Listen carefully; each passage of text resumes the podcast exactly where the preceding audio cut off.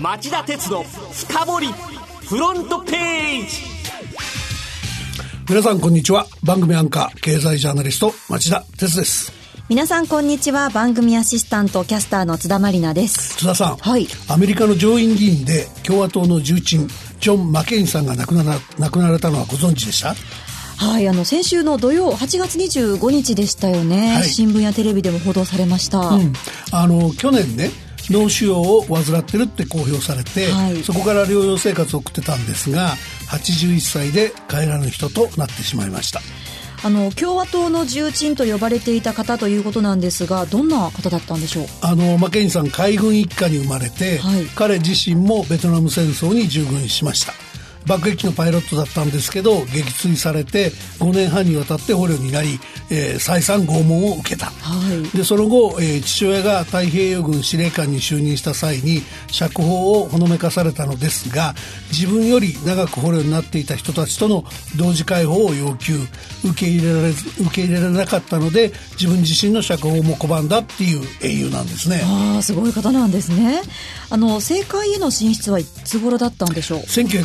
1982年にはい。アリゾナ州から連邦の下院議員に立候補して初当選。その後上院議員に転じてからは共和党に所属し一貫して、えー日米同盟を支持。で傍ら、えー経済政策でも多くの業績を残しました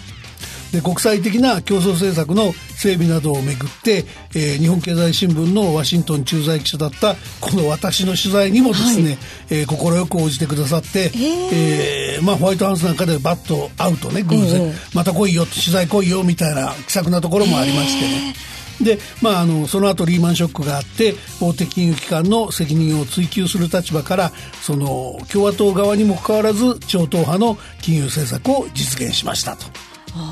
マケインさん大統領選にも出馬したことありましたよねありました。2008年ですね。ええあの、あの時は民主党のオバマ候補と大統領の座を争ったんですが、えー支持者の一人が、オバマさんをイスラム教徒って批判したのを聞きとがめて、彼は立派なアメリカ人です。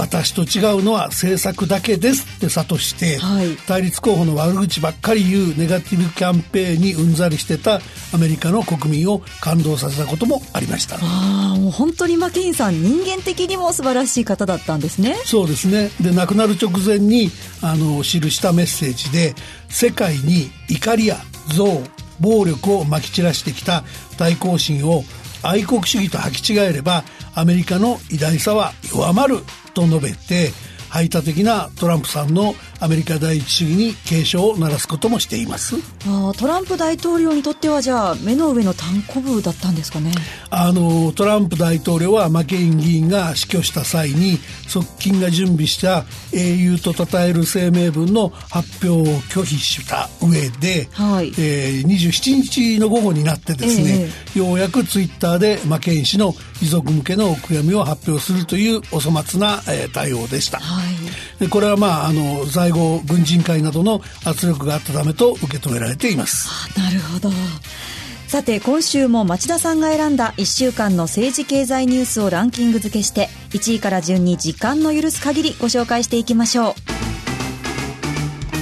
う町田鉄の深掘りフロントページはい、えー、まずは今週1位のニュースです。自動車部材域内調達75%に。アメリカとメキシコがナフタの見直しで合意。アメリカメキシコの両政府は月曜ナフタ北米自由貿易協定の見直し交渉でカナダを除く二国間協議に合意したと発表しました。焦点の自動車分野についてメキシコ製完成車の関税をゼロにする条件として部材の域内調達比率を引き上げる条項を新設しました。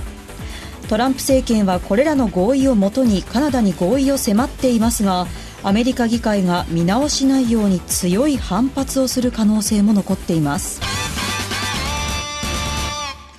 あの外伝によりますとメキシコ製完成車の輸入があらかじめ決められた枠を超えた場合、25%の関税を課す付帯合意も含まれている模様ですね。うん、その話もひどいんですけどね、はい、そもそもそのトランプ大統領はカナダと合意できない場合を想定して、3カ国の自由貿易協定であるナフタをカナダを除いてアメリカとメキシコの2国間の自由貿易協定にする考えを示して、これまあカナダに譲歩を迫るためのあの、恫喝外交を必要に繰り返してるっていう格好なんですけども、はい、だけど、これね、はい、もはや自由貿易協定じゃないですね。管理貿易協定に変質してます。本当ですね、うん、なので、カナダが残ったとしても協定の名前はですね、変えるんだったら北米自由貿易協定から北米管理貿易協定に変更するのが筋だと僕は思いますよ。まあもう本当にアメリカのやりたい放題っていう印象ですね。で、特にひどいのがさっき言ってくれた付帯合意ですよね。はい、メキシコからの輸入、自動車の輸入台数が2017年実績の4割増に当たる年間240万台を超えた場合、はい、アメリカは安全保障を理由に最大25%の関税を上乗せできるようになるっていうんですね。えー、このような上限の数量規制付きの合意が自由貿易じゃで、自由貿易であるわけがないですよね。はい。で、えー、加えて、その紛争処理条項を削除して、いきなり制裁を課しやすいようなこともしてるというので、まあメキシコにはもう少し頑張ってほしかったなと、はい、世界の自由貿易体制を壊す悪しき前例を作ってしまった格好で、日本も厳しい対応を迫られそうです。はい、続いて2位のニュースは菅官房長官、携帯料金の4割引き下げに繰り返し意欲を見せる。菅官房長官は先週火曜、札幌市内で講演し、日本の携帯電話の利用料について、今よりも4割程度下げる余地があると述べました。また今週月曜午前の記者会見でも、日本の通信料は OECD 経済協力開発機構加盟国平均の2倍程度と報告を受けた今よりも競争すれば引き下げ余地があるのではないかと発言。繰り返し携帯電話料金の引き下げに強い意欲を示しました。さらに木曜の記者会見では携帯電話契約の手続きについて時間がかかりすぎるという国民の皆様の声も多くいただいている。こうしたことも検討すべきだと発言。重ねて圧力をかけました。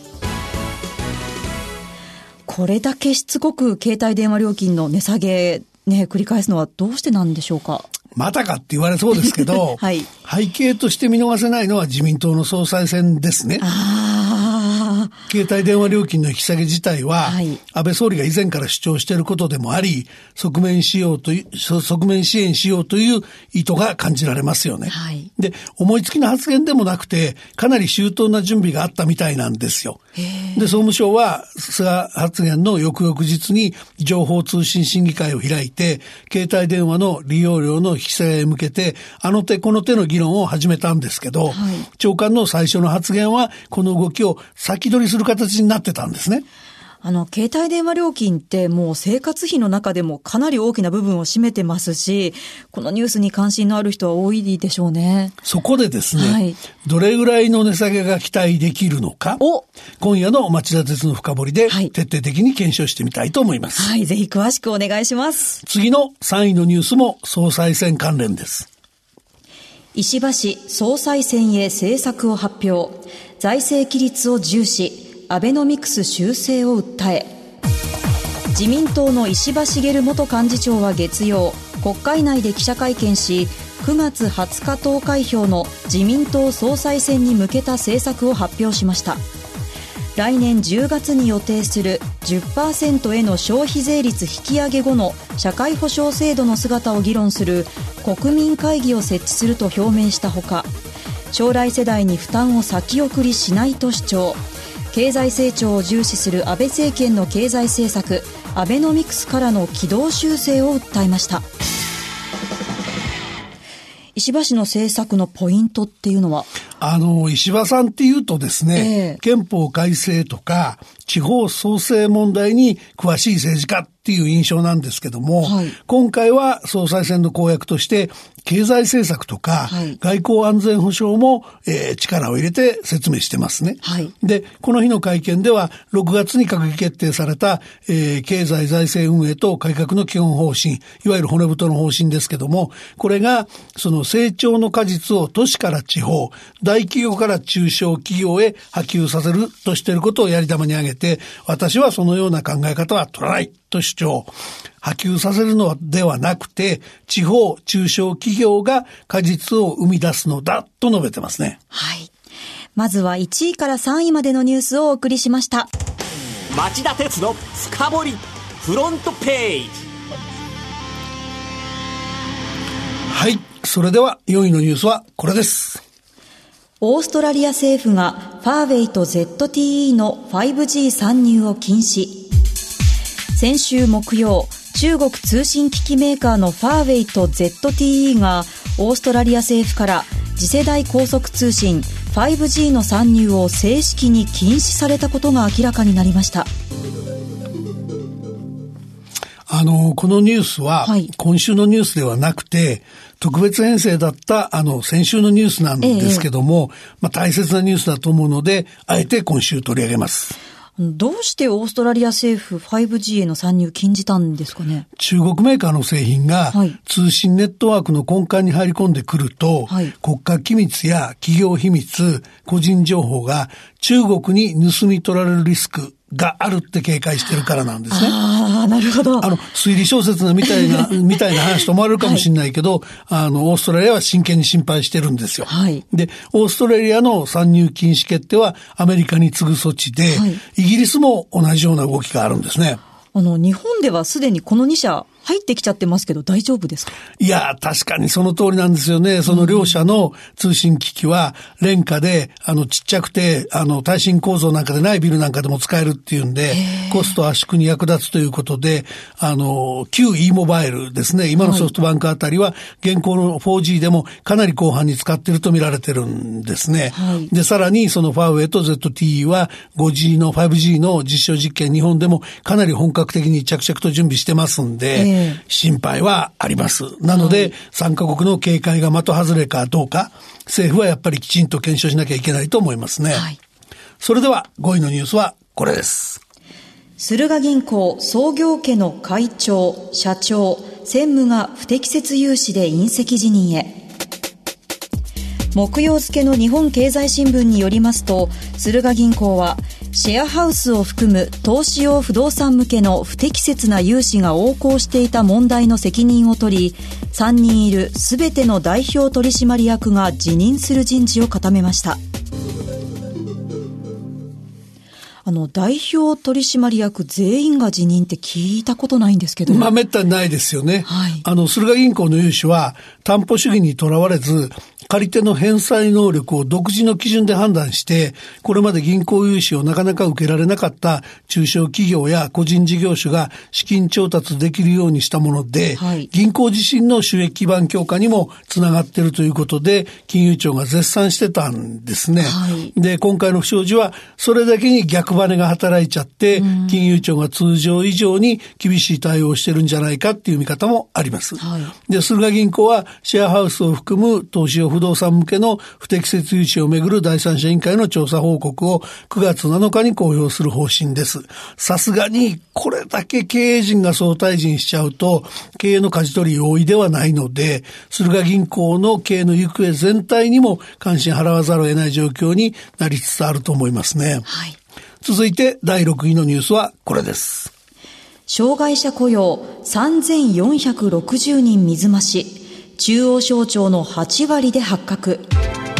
中央省庁が雇用する障害者数を水増ししていた問題で厚生労働省は火曜各省庁を再点検した結果3460人分が国のガイドラインに反して不正に参入されていたと発表しました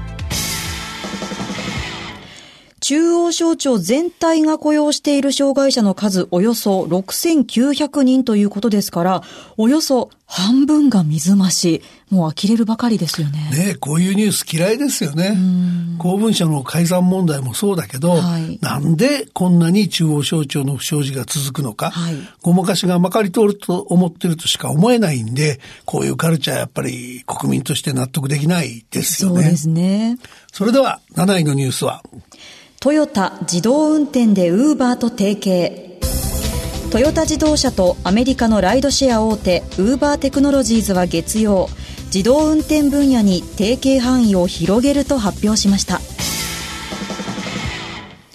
トヨタのミニバンシエナをベースにライドシェア専用の自動運転車を開発。21年にウーバーのサービス上で運行を始めるということのようですね。あの、今回の発表によると、ウーバーとトヨタの自動運転システムを両方搭載する。はい。で、二つのシステムが車両の周辺の状況を監視することで、より安全性を高められるとしているそうです。はい。で、この分野、まあ、あの、空飛ぶタクシーの開発競争とかもありますから、ホットな分野として注目続けたいですよね。楽しみですね。はい。じゃあ、8位のニュースは？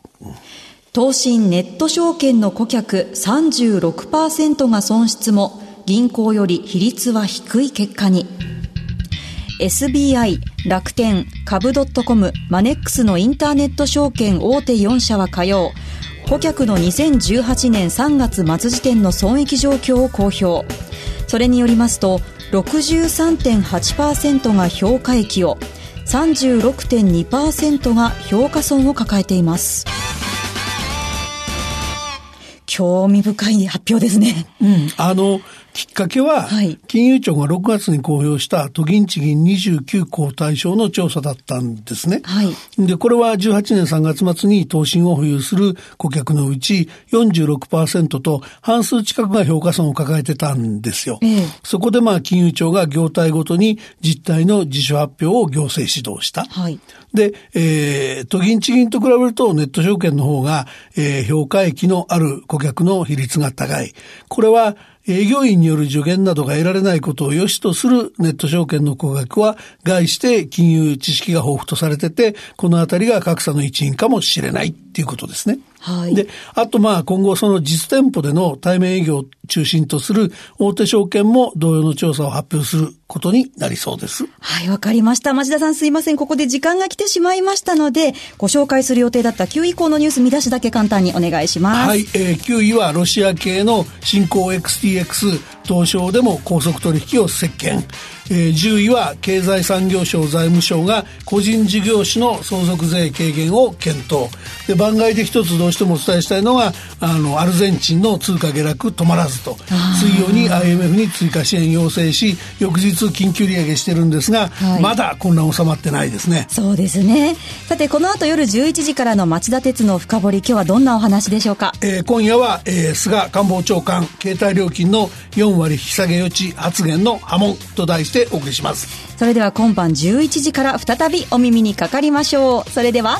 さようなら